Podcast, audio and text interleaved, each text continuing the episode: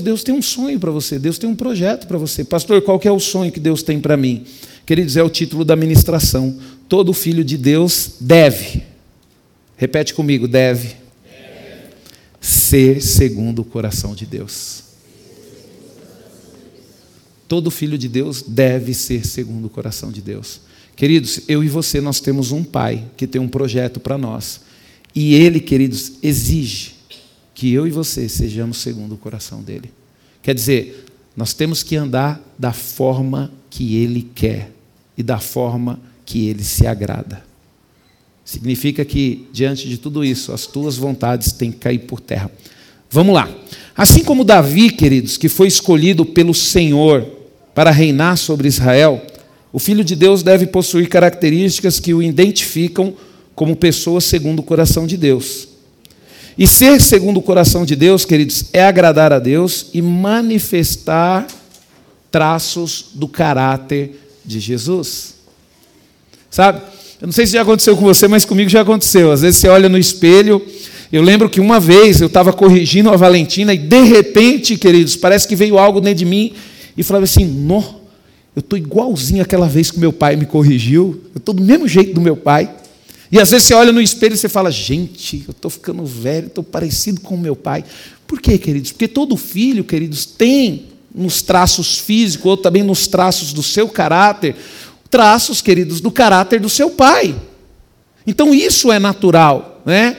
Isso é natural. Vai chegar uma hora que você vai se ver e fala: Poxa vida, eu estou igual ao meu pai, eu estou igual à minha mãe.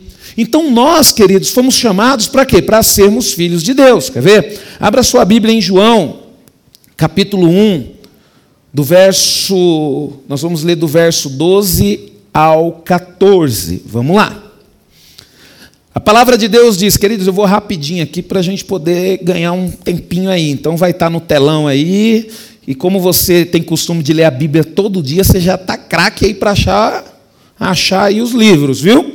A palavra de Deus diz: Mas a todos quanto receberam, deu-lhes o poder de serem feitos filhos de Deus.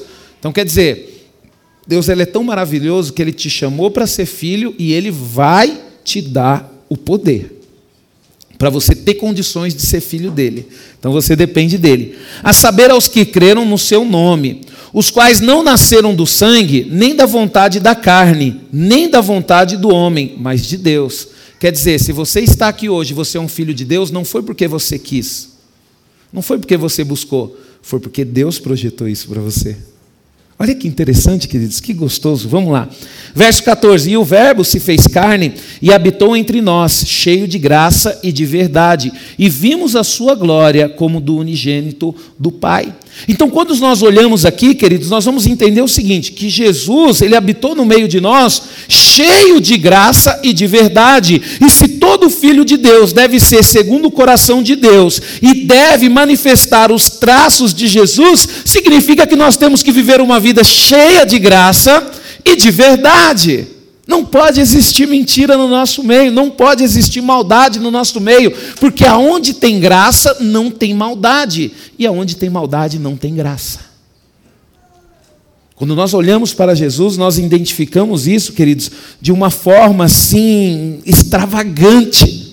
É impossível você olhar para Jesus, você ler a palavra de Deus, porque hoje qual que é a representação que nós temos de Jesus? A palavra de Deus, os evangelhos. Quando você olha, você não vê falha, querido, você vê amor, você vê graça, você vê verdade, você vê bondade, querido, você vê misericórdia. Eu quando eu leio aquela passagem, queridos, daquela mulher adúlteras que trouxeram até Jesus, queridos, com a intenção de provar Jesus e apedrejar aquela mulher, queridos, aquela cena ela impacta a minha vida toda vez que eu vejo, queridos, porque eu vejo graça, queridos, eu vejo misericórdia, mas também, queridos, eu vejo verdade, eu vejo justiça ali.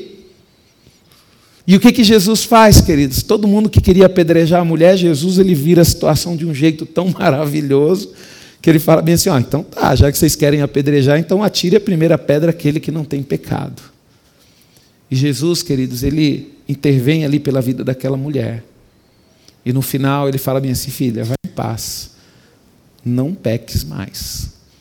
Então, queridos, nós precisamos manifestar isso na nossa vida, sabe? Nós precisamos perdoar os nossos filhos, os nossos pais, o nosso cônjuge. Você tem que ser uma pessoa cheia de graça.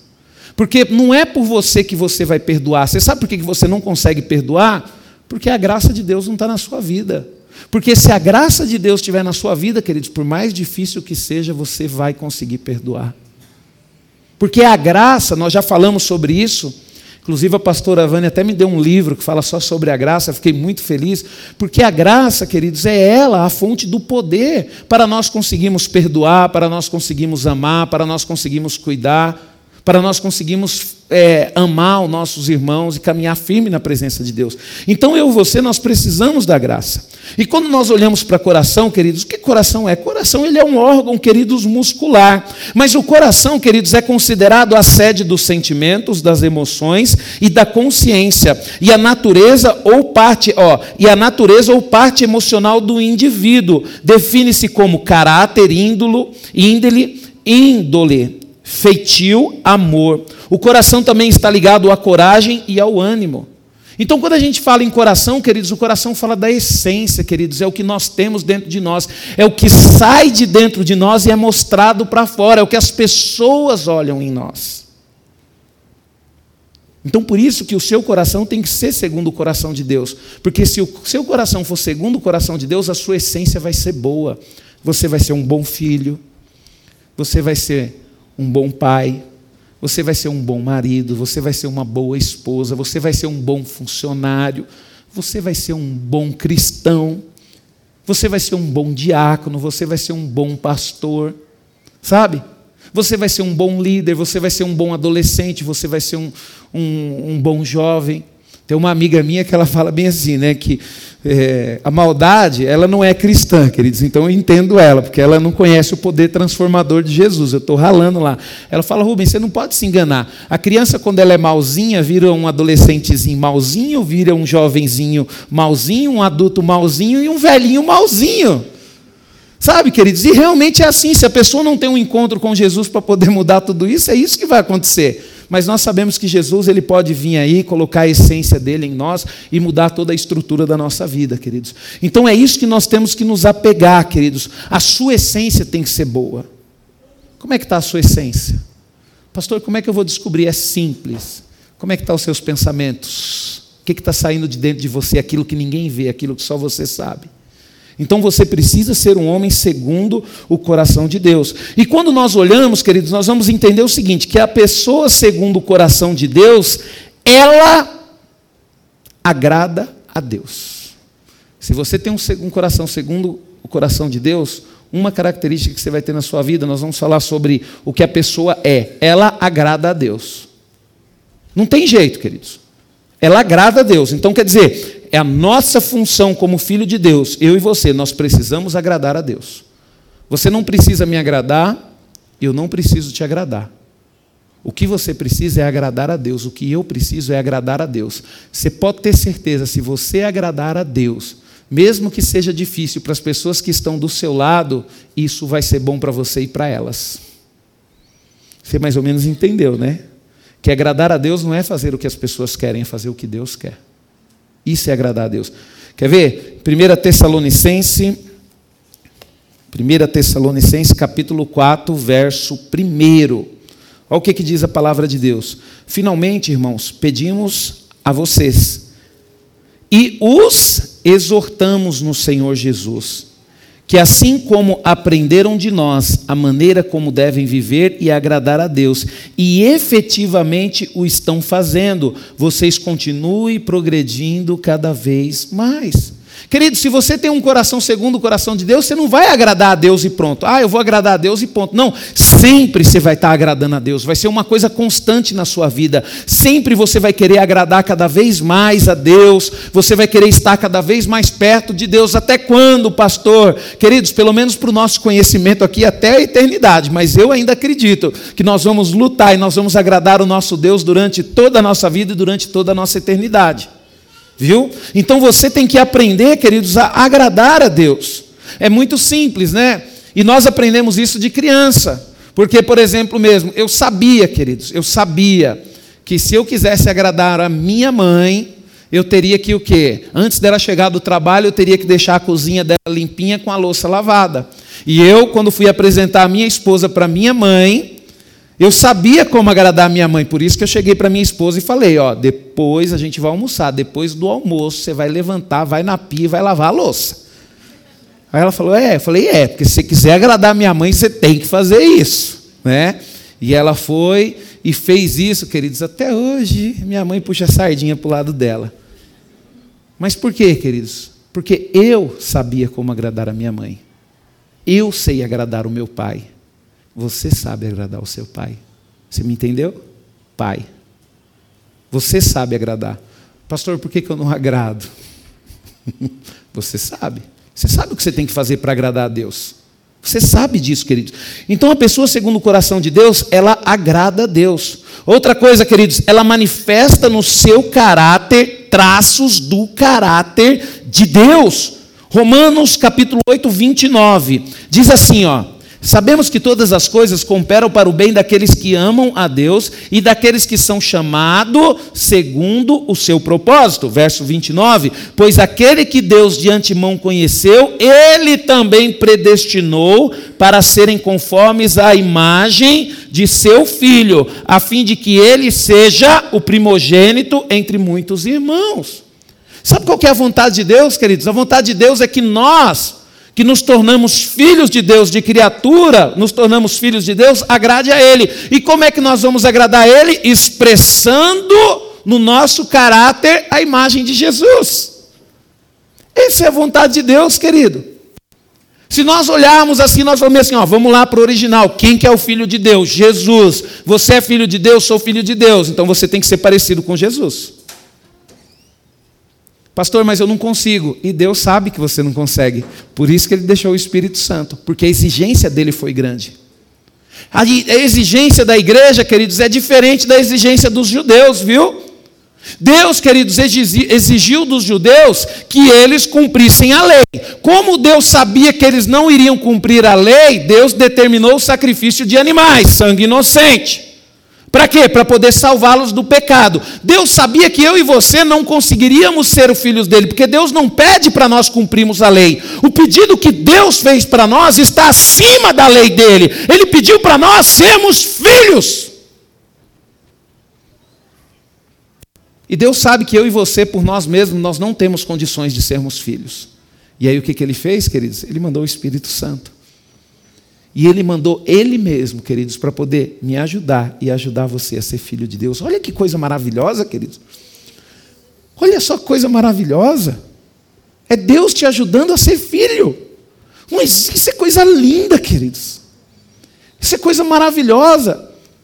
Sabe, você chegar diante de Deus, Senhor, eu não tenho condições, Senhor, mas obrigado, porque eu sei que o Teu Espírito Santo vai me dar condições. É que nem Davi, quando foi contra o gigante, né? ele sabia que ele não tinha condições de ganhar daquele gigante. Você acha que Davi sabia que ele ia ter condições de ganhar daquele gigante? Não, queridos. E por que, que Davi enfrentou o gigante? Porque ele sabia que Deus estava com ele. Porque ele sabia que Deus estava com ele. Outra coisa, queridos, a pessoa que tem o segundo coração de Deus, ela obedece a Deus. Romanos, pouquinho para trás, aí capítulo 6, verso 16. Diz assim: Será que vocês não sabem que se oferecerem como servos para a obediência, vocês serão servos daquele a quem obedecem, seja do pecado que leva à morte ou da obediência que conduz à justiça. Então nós temos duas opções, queridos. Nós fomos chamados para sermos servos e assim sermos transformados em filho de Deus. Só que Deus aqui, queridos, ele, ele fala em Romanos, Paulo nos deu esse entendimento, queridos, que nós vamos ter que obedecer, não tem jeito. De algum jeito você vai ter que obedecer alguém. Ou você obedece o pecado, ou você obedece a Deus. Se você escolher obedecer o pecado, você vai ser escravo do pecado. Se você escolher obedecer a Deus, você vai ser escravo de Deus. Só que tem uma diferença. Quando você escolhe ser escravo do pecado, a palavra de Deus diz que o pecado leva a morte. Então você está sendo um escravo que tem consciência de que vai morrer. Quando você escolhe ser servo da obediência, você escolhe ser servo de Deus. então você tem consciência de que em Deus está a vida e a vida eterna. Então, queridos, não tem jeito. A partir do momento que você se encontra com Jesus, deseja ser um, um filho de Deus, segundo o coração de Deus, acabou a tua vontade. Pastor, mas eu continuo fazendo o que eu quero. Problema seu, quem vai sofrer é você. Filho de Deus não faz o que quer, filho de Deus faz o que o Pai quer. O que o Pai quer. Outra coisa, queridos, não, a pessoa que é filha de Deus, ela não engana com falsa aparência. Quer dizer, ela não faz as coisas simplesmente para agradar os outros ou para achar que os outros é bonzinho. Sabe? Sabe aquela pessoa que se faz de coitadinho só para você ter dó dela e ela poder arrancar tudo que ela puder de você? Com Deus não adianta, queridos. Vamos lá para 1 Samuel, quer ver só que interessante? 1 Samuel capítulo 16.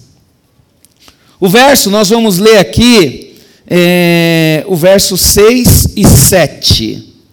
A palavra de Deus diz: Aconteceu que quando eles chegaram, Samuel viu Eliabe, quer dizer, né, o irmão de Davi, o irmão mais velho de Davi, e disse consigo: Certamente está diante do Senhor o seu ungido. Olha só, queridos, até o profeta Samuel, queridos, se enganou.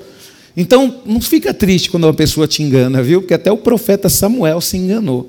Aí Deus deu uma puxadinha na orelha do Samuel, falou bem assim, ó: Porém, o Senhor disse a Samuel: Não olhe para a sua aparência, nem para a sua altura, porque eu o rejeitei. Porque o Senhor não vê como o ser humano vê. O, o, o ser humano vê o exterior, porém o Senhor vê o coração. Queridos, não adianta você querer enganar Deus, você não vai enganar, porque Deus ele vê a sua essência, ele vê o que está dentro de você. Samuel, quando chegou lá, ele viu aquele, aquele jovem bonito, tinha uma aparência bela como Saul. Então Samuel já tinha uma referência. Pô, o primeiro rei que Deus escolheu foi bonitão, forte, alto. Tanto que a palavra de Deus diz que Saul ele se destacava no meio dos homens de Israel. Então ele achou que ia ser da outra forma. Só que aí não, queridos, foi tudo diferente. Então o filho de Deus, queridos, ele é o que ele é e ponto final, ele não esconde. O filho de Deus não precisa ficar fingindo que ele é santo, não, porque ele é pecador, queridos. Você pode até fingir para mim, você pode até me enganar, queridos, mas Deus você não engana, Deus sabe o que está dentro do seu coração, Deus sabe a essência sua. No exterior, se você quiser, você pode ser essa pessoa mais maravilhosa do mundo. Mas no interior, queridos, Deus sabe a arrogância e a prepotência que tem aí dentro. Queridos, Deus me levou para um deserto de quatro anos para poder tratar a minha arrogância. Sabe o que é um deserto de quatro anos? Sabe o que é quatro anos você precisar de cesta básica? Eu não estou falando, queridos, que não tem que precisar de cesta básica, porque foi bom para mim, queridos. Foi maravilhoso precisar de cesta básica para mim. Hoje, queridos, se uma criança chega para mim e fala bem assim, pastor, eu tenho duas balas, o senhor quer uma? Eu pego, queridos, eu obrigado, Deus abençoe, eu pego e coloco no meu bolso, queridos. Se uma pessoa tem uma bala e ela me dá, queridos, eu pego, eu pego. Por quê? Porque Deus tratou essa prepotência, essa arrogância no meu coração. Deus, queridos, Ele não vê como o homem vê, Ele vê o nosso coração, Ele vê a nossa essência. Por isso, queridos, que você tem que tomar cuidado. Toda vez que você vê uma pessoa passando por uma luta, passando por uma dificuldade, queridos, lembre-se disso. Pô, peraí. aí se a pessoa está passando por isso, alguma coisa está acontecendo. E se for crente ainda, queridos, aí você tem que tomar mais cuidado ainda. Porque se o filho de Deus está passando por luta, é porque Deus está tratando. E cuidado para você não interferir o tratamento de Deus, viu? Cuidado. Cuidado. Se Deus falar para você ajuda, você ajuda. Se Deus for falar para você, ó, sai fora que eu estou tratando. Tá? Sai fora, queridos. Porque se você não sair fora, vai sobrar para você. E eu já tive essa experiência, queridos. Eu já tive essa experiência. Então, queridos, a pessoa segundo o coração de Deus, ela não engana com falsa aparência. Não engana. Não engana. Tá? E agora, queridos, nós vamos entrar aqui um pouquinho mais a fundo, de uma forma bem rápida, em algumas características da pessoa segundo o coração de Deus. Pastor, por que você está ministrando essa mensagem? Queridos, primeiro, para você poder ver se você está sendo uma pessoa segundo o coração de Deus. Então, o primeiro objetivo dessa mensagem é para poder fazer com que você saia de dentro de você e olhe para você mesmo. Porque nós temos dificuldade de sair de dentro de nós e nós colocamos numa posição, não, porque eu sou bom, porque eu sou uma boa pessoa, porque eu estou fazendo tudo certinho, porque eu estou fazendo isso, porque eu estou fazendo aquilo, por que, que Deus não me abençoa se eu estou no caminho certo? Você não está, queridos. A gente tem que aprender a sair de fora de nós mesmos para a gente poder ter uma visão ampla do que nós somos. Você tem um amigo que é seu amigo mesmo há muito tempo? Eu vou fazer um desafio para você, quero ver se você tem coragem para fazer isso. Se você tiver um amigo que é seu amigo, você chega para ele e fala bem assim: ó, você me conhece há muito tempo, eu quero que você fale para mim de mim. O que, que você vê em mim? Mas seja sincero, fale a verdade. A nossa amizade vai continuar, eu prometo, eu estou preparado. Aí ele vai falar bem assim: você está preparado mesmo? Estou preparado, não vou ficar chateado com você. Então tá bom, segura aí que eu vou falar. Eu já fiz isso, queridos. E meu amigo continua sendo meu amigo até hoje. E meu amigo falou para mim, ó, oh, Rubens, sabe o que, que você é? Meu, você é insuportável, cara. Eu só te aguento porque eu tenho Jesus na minha vida. Você é prepotente, você é arrogante. As coisas têm que ser tudo do seu jeito. Queridos, só não fala com a esposa porque senão vai dar briga, viu? fala com um amigo, com um amigo. Tá? A esposa está falando, pastor, deixa ele perguntar para mim. Não! Não, senão vai ter muita sinceridade aí, queridos. Então vamos lá, queridos. Algumas características da pessoa segundo o coração de Deus. Eu estou dando risada aqui porque eu estou lembrando do Fabrício, né? Esse Fabrício é uma bênção. Eu amo esse menino, queridos. Eu tenho um carinho muito grande por ele. Tá? queridos, a pessoa, queridos, segundo o coração de Deus, a pessoa é responsável. Queridos, não tem como ser o segundo coração de Deus e não ser responsável. Davi, queridos, ele estava pastoreando as ovelhas, tinha uma tarefa a cumprir. Se você olhar na Bíblia, lá em 1 Samuel, capítulo 16, verso 11, diz assim, ó: "E perguntou a Jessé: Esses são todos os seus filhos?" Jessé respondeu: "Ainda falta um, o mais moço, e ele está apacentando as ovelhas." Então Samuel disse a Jessé: "Mande chamá-lo, pois não nos sentaremos à mesa até que ele venha." Queridos, diante daquele movimento importante, queridos, o profeta, o homem mais famoso de Israel, queridos. E aí, queridos, eu louvo a Deus, queridos, por isso. Porque isso aconteceu comigo uma vez aqui na comunidade. Logo quando o pastor Orides morreu, queridos, o pastor Orides faleceu, nós recebemos uma visita ilustre aqui na comunidade. Sabe quem veio aqui na comunidade e queria nos conhecer? O prefeito. Na época, queridos, era o prefeito Gil. Queridos, só que eu estava trabalhando, eu tinha uma reunião no meu trabalho, queridos, eu tinha uma responsabilidade. Sabe o que, que eu fiz? Eu falei, ó, é, falei com o pastor Christian na época, falei, pastor, você pode? Posso, então você vai lá e recebe ele. E fui, queridos, cumpri com a minha responsabilidade, queridos, e eu louvo a Deus por isso. Eu louvo a Deus por isso, queridos, porque não é porque vai vir a pessoa mais importante que você tem que abrir mão das suas responsabilidades, não. Não é porque alguém vai vir na sua casa e você tem a responsabilidade de vir pregar a palavra, de louvar o Senhor, e você vai deixar de fazer isso porque chegou alguém, porque chegou alguma visita. Não, queridos, tem que assumir a responsabilidade. É isso mesmo. Quem que é? Esther que está falando aí, né? Não é não? Quem que é? É o Vitor? É isso mesmo, Vitor. Tem que ser responsável. Agora, queridos, qualquer coisinha já não assume mais responsabilidade, né? Já não faz as coisas da forma que fazia, né? Eu acho legal, vou tirar um exemplo, que o Manuel, ele gosta muito de pegar no meu pé, né, queridos? Aí nós marcamos de ir no monte na sexta-feira. Aí o Manuel me liga, eu liguei para ele na metade do dia, pastor, você viu que está chovendo? Falei, vi. Pastor, você viu que está frio? Falei, vi. O que você quer dizer com isso? Mas é porque hoje a gente vai para o monte, hein? O senhor não vai correr, não, né? Eu falei para ele: Que isso, rapaz? Aqui é homem. Se eu falei que eu vou, eu vou. Aí ele: Vai mesmo, pastor? Ainda tirou barato de mim ainda. Eu falei: Vou. E nós fomos, queridos, com chuva. Foi uma turminha bacana e foi maravilhoso, queridos. Nós temos que aprender, queridos, a ser responsável. Davi, queridos, era o único que estava preocupado com a responsabilidade dele, com as coisas do pai dele. Todos os irmãos estavam lá, queridos, e ele estava o quê? Estava cuidando das ovelhas. Provavelmente Jessé deve ter arrumado um servo, alguém lá, porque Davi provavelmente não ia deixar as ovelhas sozinho, não, queridos. Por quê? Porque ele era um jovem responsável. E a responsabilidade, queridos, ela começa desde pequenininho, viu? Desde pequenininho. Você sabe se o seu filho lá que tem 6, 7 anos se é responsável ou não.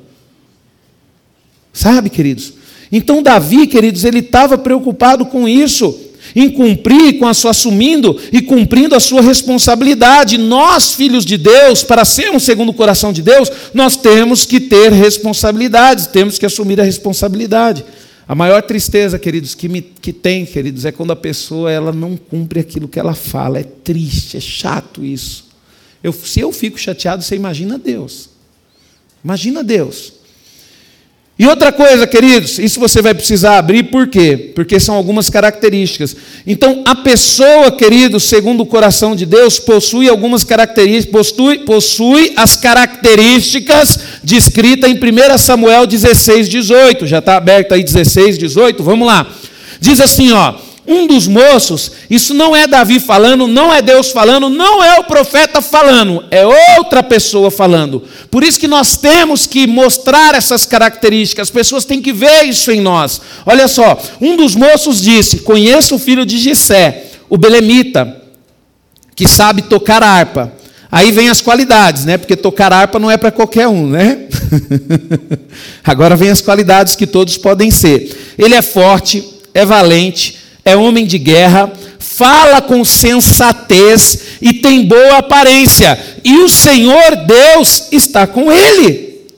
Olha só, queridos, você que quer ser segundo o coração de Deus, você tem que ter essas características. Você tem que ser forte, tem que ser valente, tem que ser homem de guerra. Sabe o que é homem de guerra, queridos? Homem de guerra é aquele homem que está preparado todo o tempo. Está preparado. Qualquer momento o cara está preparado para enfrentar a batalha, para enfrentar a luta. Isso é homem de guerra. Você tem que falar com sensatez, queridos, não pode falar qualquer coisa.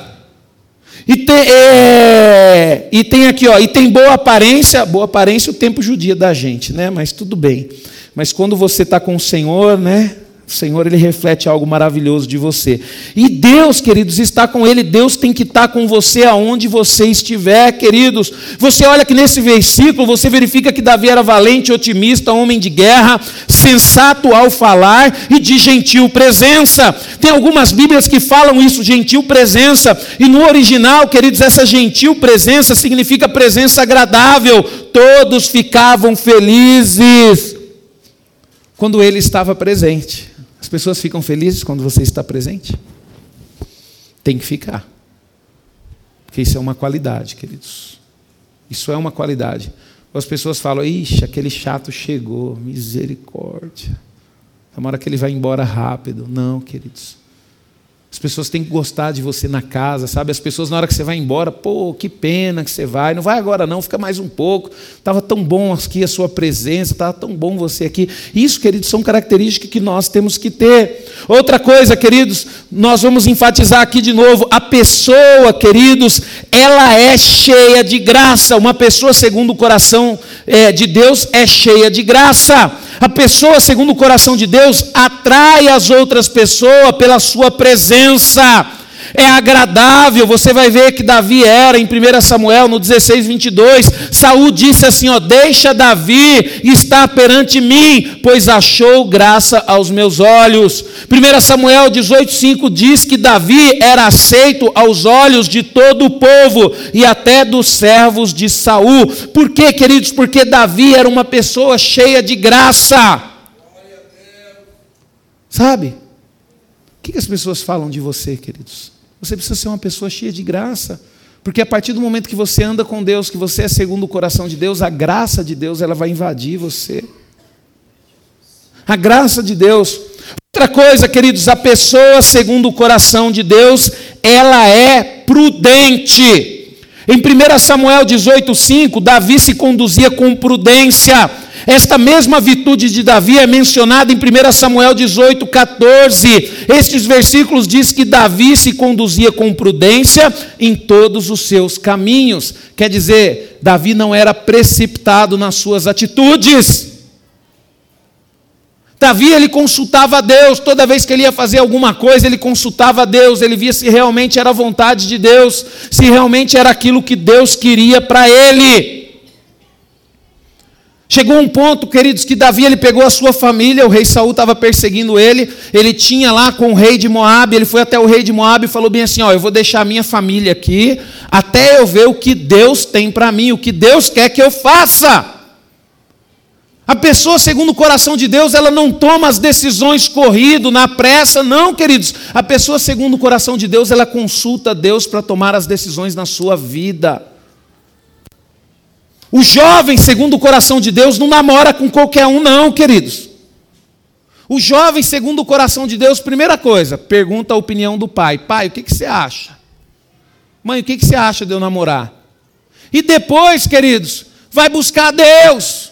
Senhor, eu estou querendo namorar, Senhor. Mas como eu sou o teu servo, o Senhor sabe que eu estou querendo namorar para noivar e para casar, Senhor. E como além de ser o seu servo, eu sou homem, estou fazendo um homem ao máximo lá, né, Mateus? Eu quero namorar, casar e assumir um compromisso até o final da minha vida, Senhor. Então, Senhor, eu não quero fazer isso com qualquer uma. Então, Senhor me ajuda aí. E ajuda a tomar a decisão correta, da forma correta. Quantos filhos sofrem hoje, queridos, porque não escutaram o pai? Eu estava conversando com a Débora e a Débora falou que o irmão Maurílio Pavanelli deu um conselho para as crianças. Para as crianças. Falou bem assim: ó, quando vocês forem namorar, e vocês casarem, escolha um homem, uma mulher de Deus. Porque se vocês não fizerem isso, você vai sofrer, porque até hoje eu sofro. Então, querido, se você é segundo o coração de Deus, você é prudente. Você vai falar, pô, peraí, isso é uma decisão muito séria para mim tomar de qualquer jeito. Vou buscar a Deus, eu não sou bobo. E aí você vai buscar a Deus, porque você é uma pessoa prudente. Quando você se for, você está lá na empresa lá, de repente os funcionários, né? Porque tem funcionário que é sem vergonha, né? Tem funcionário que tiça você para falar, mas na hora de falar ele se esconde, né? Então aí quando as pessoas virem te influenciar para se levantar contra a empresa que você trabalha, para se levantar contra o seu chefe, você vai falar: "Não, peraí, não é esse o caminho não. Vou orar a Deus, Senhor, é isso mesmo que o Senhor quer que eu faça, Senhor". E o Senhor vai falar: "Não, você não faz isso". Sabe? A sua bênção não depende da empresa que você trabalha, não depende de você brigar. A sua bênção depende de mim. Eu vou te abençoar, eu vou te honrar. Você não precisa se levantar contra autoridade nenhuma e contra ninguém. Não se envolva com isso. Deus já fez isso comigo, queridos. Deus já falou isso comigo. E eu tenho certeza que Deus ele nos alerta, ele fala, queridos. Ele fala. Ele fala, porque a nossa bênção, queridos, não está na mão do homem, a nossa bênção está na mão do Senhor. Você vai ver o que aconteceu com Davi aqui, que você vai ficar de boca aberta, queridos. Vamos lá, queridos. A pessoa, segundo o coração de Deus, ela conhece os seus limites. Davi, queridos, não tinha complexo de inferioridade. Ele era uma pessoa discreta e reconhecia muito bem quais eram os seus limites. A pessoa, segundo o coração de Deus, sabe analisar as suas próprias qualidades e defeitos. Quer ver? Vamos ver aqui em 1 Samuel, capítulo 18, um pouquinho para frente aí, do verso 18 ao 23, rapidinho, vamos ler lá o que está escrito. Mas Davi respondeu a Saul: Quem sou eu e quem são os meus parentes, a família do meu pai em Israel, para que eu seja genro do rei? Mas aconteceu que na época em que Merabe, filha de Saul, devia ser dada em casamento, a Davi foi dada por mulher a Adriel, mas Mical, a outra filha de Saul, amava Davi. Contaram isso a Saul e isso agradou a ele. Saul pensava assim: Eu a darei em casamento a Davi, para que ele lhe sirva de armadilha e para que a mão dos filisteus venha a ser contra ele. Porém, Saul disse a Davi: é, com esta com esta segunda você será hoje o meu genro. Saul ordenou que os seus servos falassem confidencialmente com Davi, dizendo: O rei tem afeição por você, e todos os servos dele amam você. Sendo assim, concorda de ser genro do rei. Os servos de Saul falaram estas palavras a Davi, ao qual respondeu: Vocês acham que é pouca coisa ser genro do rei, sendo eu um homem pobre e sem importância? Queridos, por isso que Davi era segundo o coração de Deus, ele sabia quem ele era. Ele sabia o seu lugar. Sabe, queridos? Nós precisamos saber quem nós somos, queridos. Nós precisamos saber o nosso lugar. Não é porque Deus me deu um dom aqui e eu sei tocar esse trem aqui maravilhoso, queridos, que eu vou sair pisando nas outras pessoas. Não, porque eu sou o melhor tecladista. Não, queridos. Você pode ter certeza, queridos. Naquilo que você é bom, tem gente lá fora que é melhor do que você. E muita, viu? Muita gente melhor do que você. Não, pastor, mas eu sou o único nisso. Não é não, queridos. Tem gente melhor do que você lá fora. Tem gente melhor do que você. Às vezes você olha para mim, por que, eu não gosto muito de ir para conferência de pastores? Eu não gosto, queridos. Sabe por quê, queridos? Eu chego lá, me dá depressão, falo, Senhor, olha o tanto desses homens aqui, eu aqui nesse meio aqui, quem sou eu para estar tá aqui, Senhor? Aí eu fico uma semana deprimido, queridos, até voltar ao normal de novo demora, queridos. Eu falo, como é que Deus me escolheu, eu, pastor, e esses caras aqui bom, fala direitinho, fala perfeito, um português correto. A gente tem que aprender, queridos, o nosso lugar. Então, para mim não sofrer com depressão, queridos, eu prefiro ficar aqui na comunidade, pregando aqui, e vocês já estão acostumados, e aqui nós vamos crescer junto. Sabe? Você pode ter certeza. Às vezes você acha que você é o melhor baixista, né? A gente tem um baixista bom aqui. Acha que é o melhor baixista, toca sem papelzinho, dom, dom, dom, dom, dom, dom, dom. Aí, de repente, sai da igreja, eu vou para outra igreja, porque não dá para ficar mais aqui. Aí chega lá, acha que é o melhor. Aí chega lá, tem dez na fila esperando ser chamado para o louvor, muito melhor do que você. Queridos, quem é segundo o coração de Deus conhece os seus limites. Amém? Vamos continuar? Vamos continuar, queridos. Ainda tem um pouquinho de tempo lá. Vamos lá, queridos. A pessoa, queridos, tem visão espiritual. A pessoa, segundo o coração de Deus, tem visão espiritual, ela não vê como o homem vê, ela vê de forma diferente. Enquanto o povo de Israel orava, olhava para o tamanho e a força do gigante Golias, Davi tinha uma visão transcendental. Quando você olha em 1 Samuel, 17, 22, ele, ele disse: Este homem não tem a marca de Deus que eu tenho. Nós, queridos, aprendemos nesse versículo que ser segundo o coração de Deus é ter a marca do sangue de Jesus. Todo mundo, quando olhava para Golias, via o tamanho e a força de Golias. Davi, queridos, ele teve a sensibilidade espiritual de perceber que Golias não tinha marca de Deus. Quem é este incircunciso para desafiar o exército do Deus vivo? Sabe o que, que Davi queria dizer com isso? Quem é esse cara que não tem nem a marca de Deus e está tá desafiando o exército de Deus? Aquele Deus que abriu o mar vermelho e Davi foi lembrando, queridos. Peraí, aquele Deus que sustentou o seu povo 40 anos no deserto, Aquele Deus que mandou todas aquelas pragas para Israel, aquele Deus que através de Josué nos deu uma terra para conquistar. Quem esse incircunciso pensa que é? E isso, queridos, nós temos que ter essa visão, queridos. Sabe quem são as pessoas lá no mundo para poder determinar o que você é, para poder falar mal de você?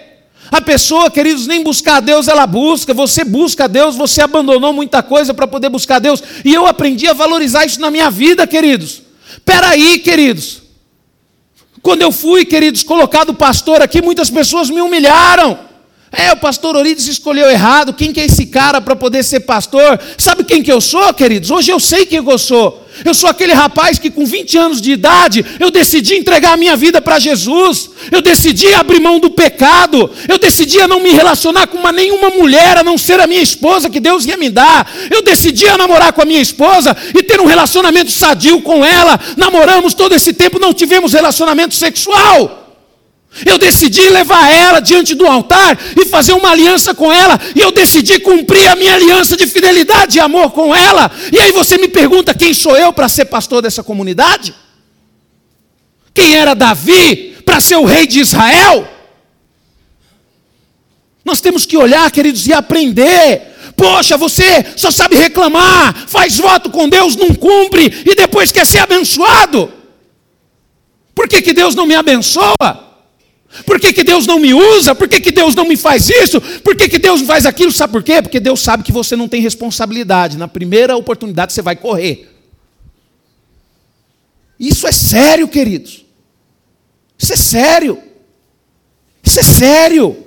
Peraí. Você casou, casei, você está namorando, tô. Se você é segundo o coração de Deus, você tem que agradar a Deus. Se o seu namorado, ah, mas você tem que me dar uma prova de amor. Eu, prova de amor por você? Vou dar não.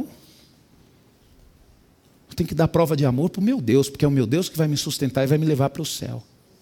Se você continuar do meu lado, agora você vai ter que dar uma prova de amor, mas não para mim, é para Deus. Porque se você não der a prova de amor para Deus, eu não quero mais saber de você.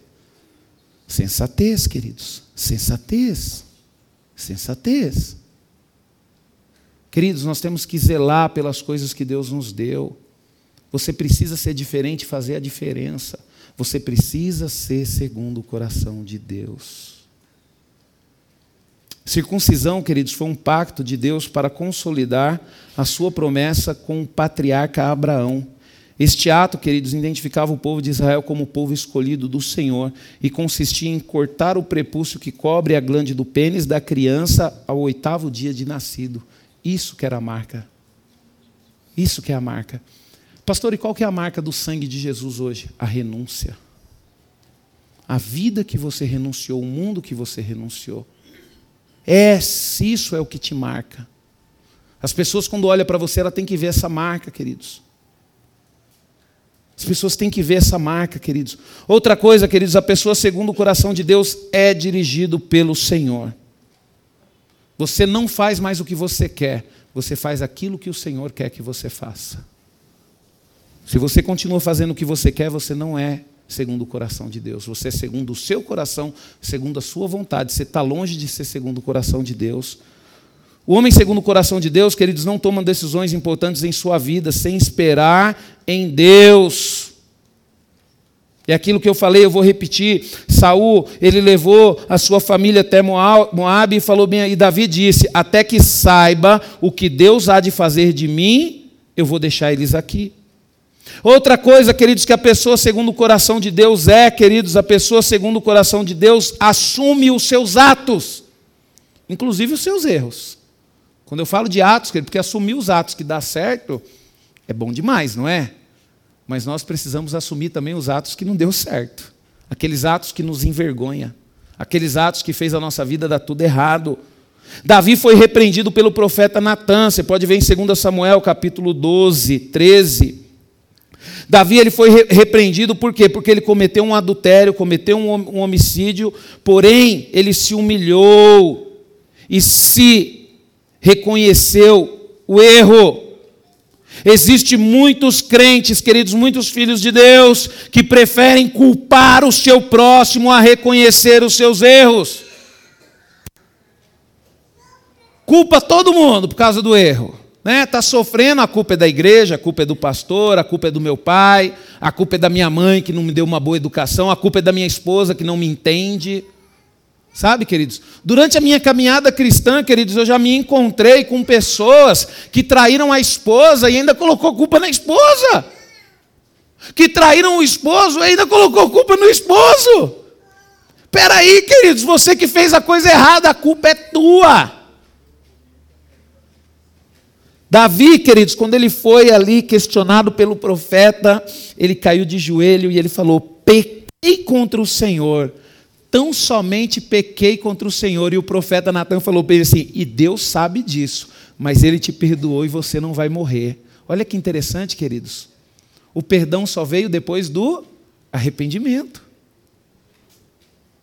Por isso que nós temos que nos arrepender, reconhecer os nossos atos, queridos. E fugir do pecado, porque é o seguinte: o pecado, quanto maior ele fica, mais difícil de reconhecer é. E mais difícil de confessar é.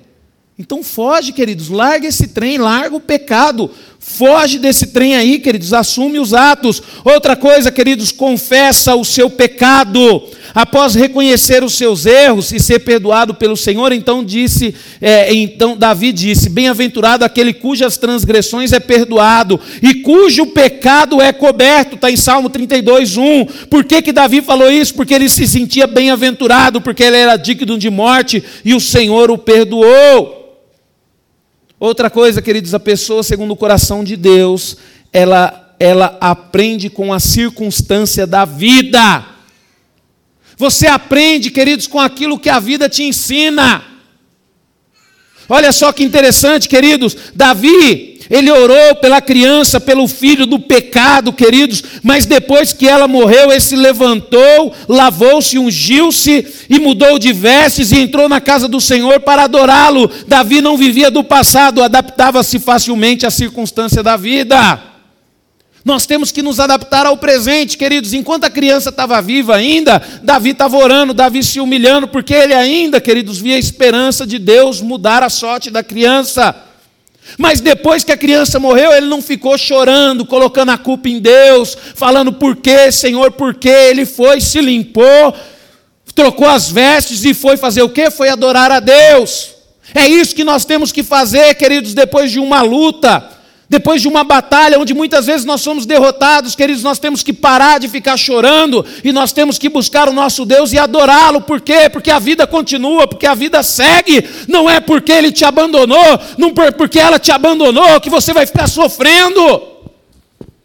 Vamos continuar caminhando. Não é porque as coisas deu certo, não, pastor, nada na minha vida dá certo. Queridos, não dá certo porque você faz segundo a sua vontade, mas hoje você pode fazer dar certo. Hoje você pode fazer dar certo.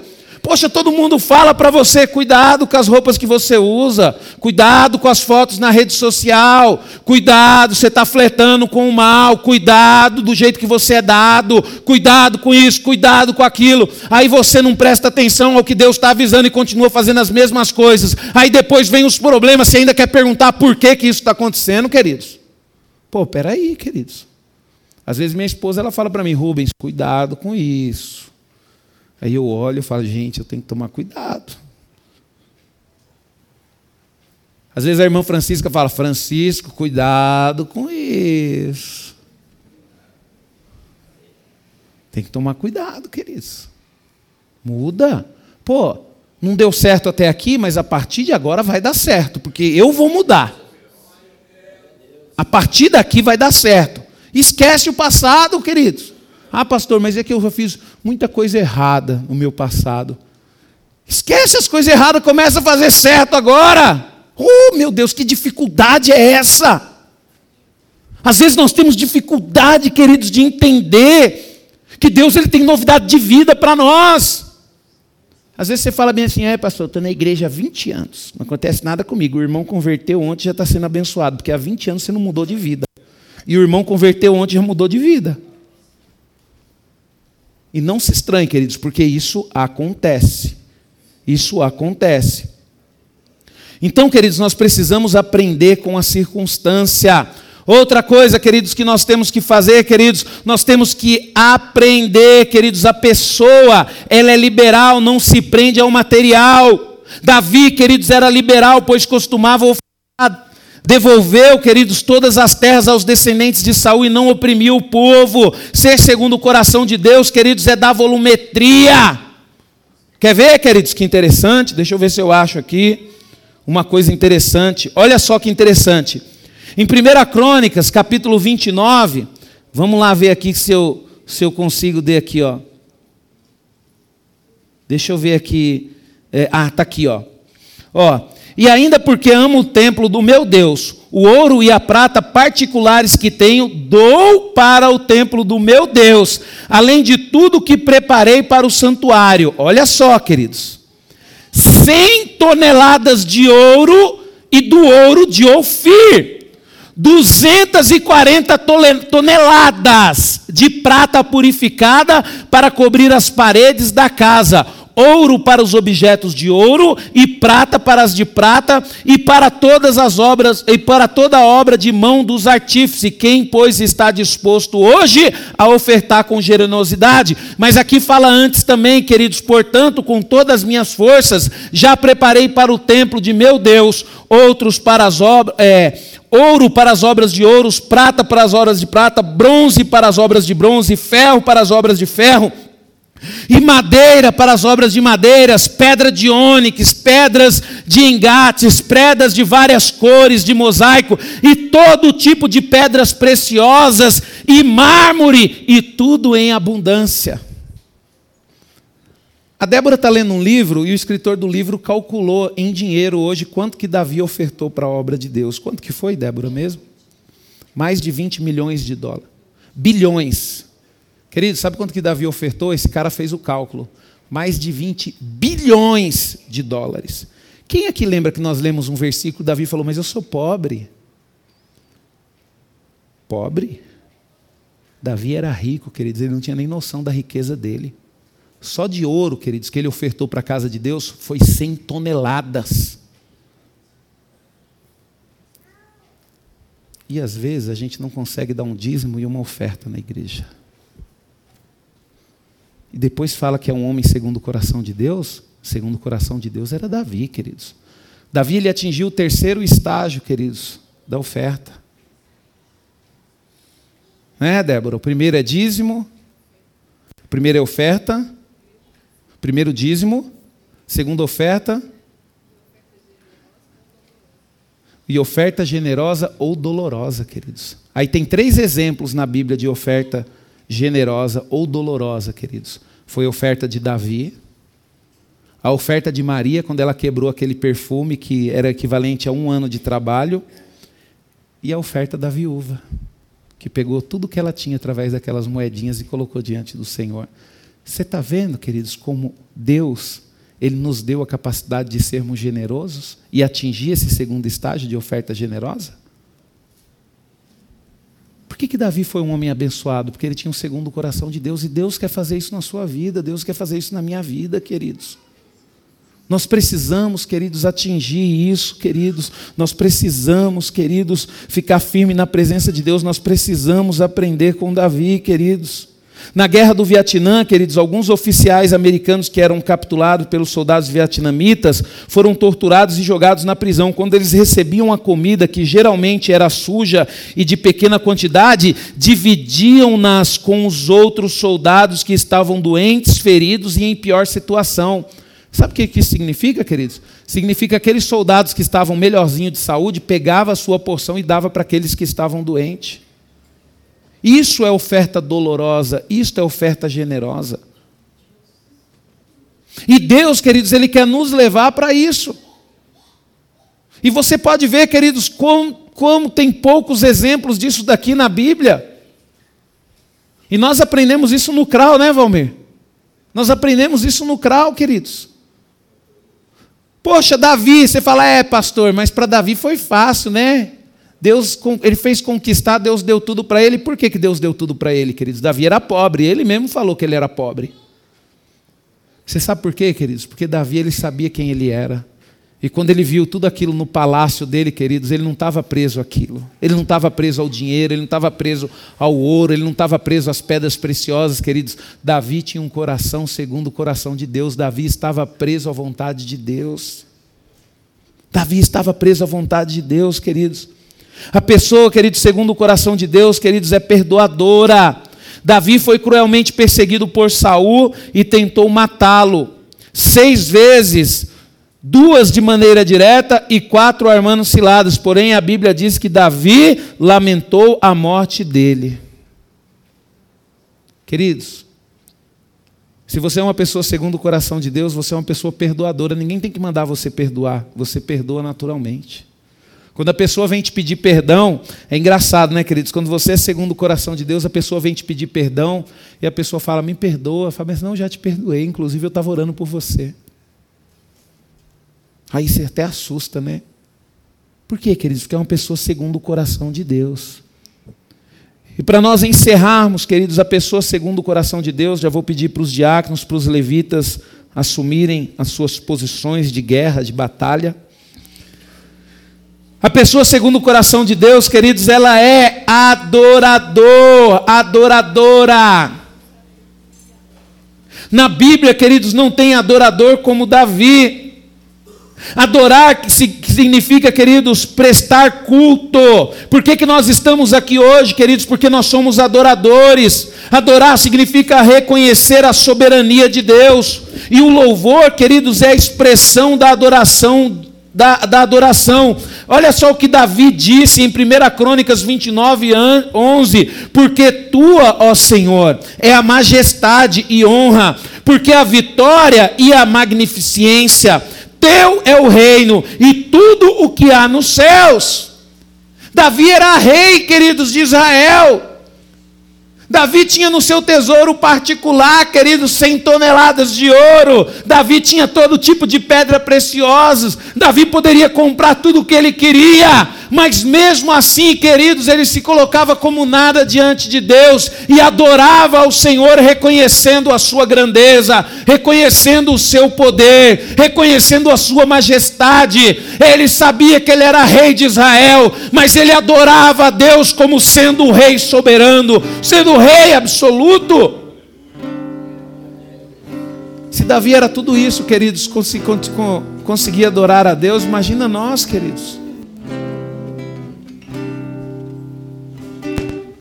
O filho de Deus, queridos, precisa orar constantemente, agradecendo ao Senhor e pedindo que as marcas que o identificam como pessoa segundo o coração de Deus jamais seja apagada.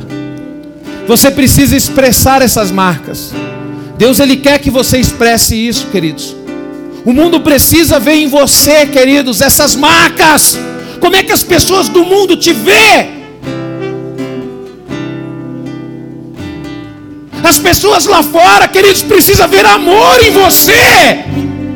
As pessoas precisam ver compreensão.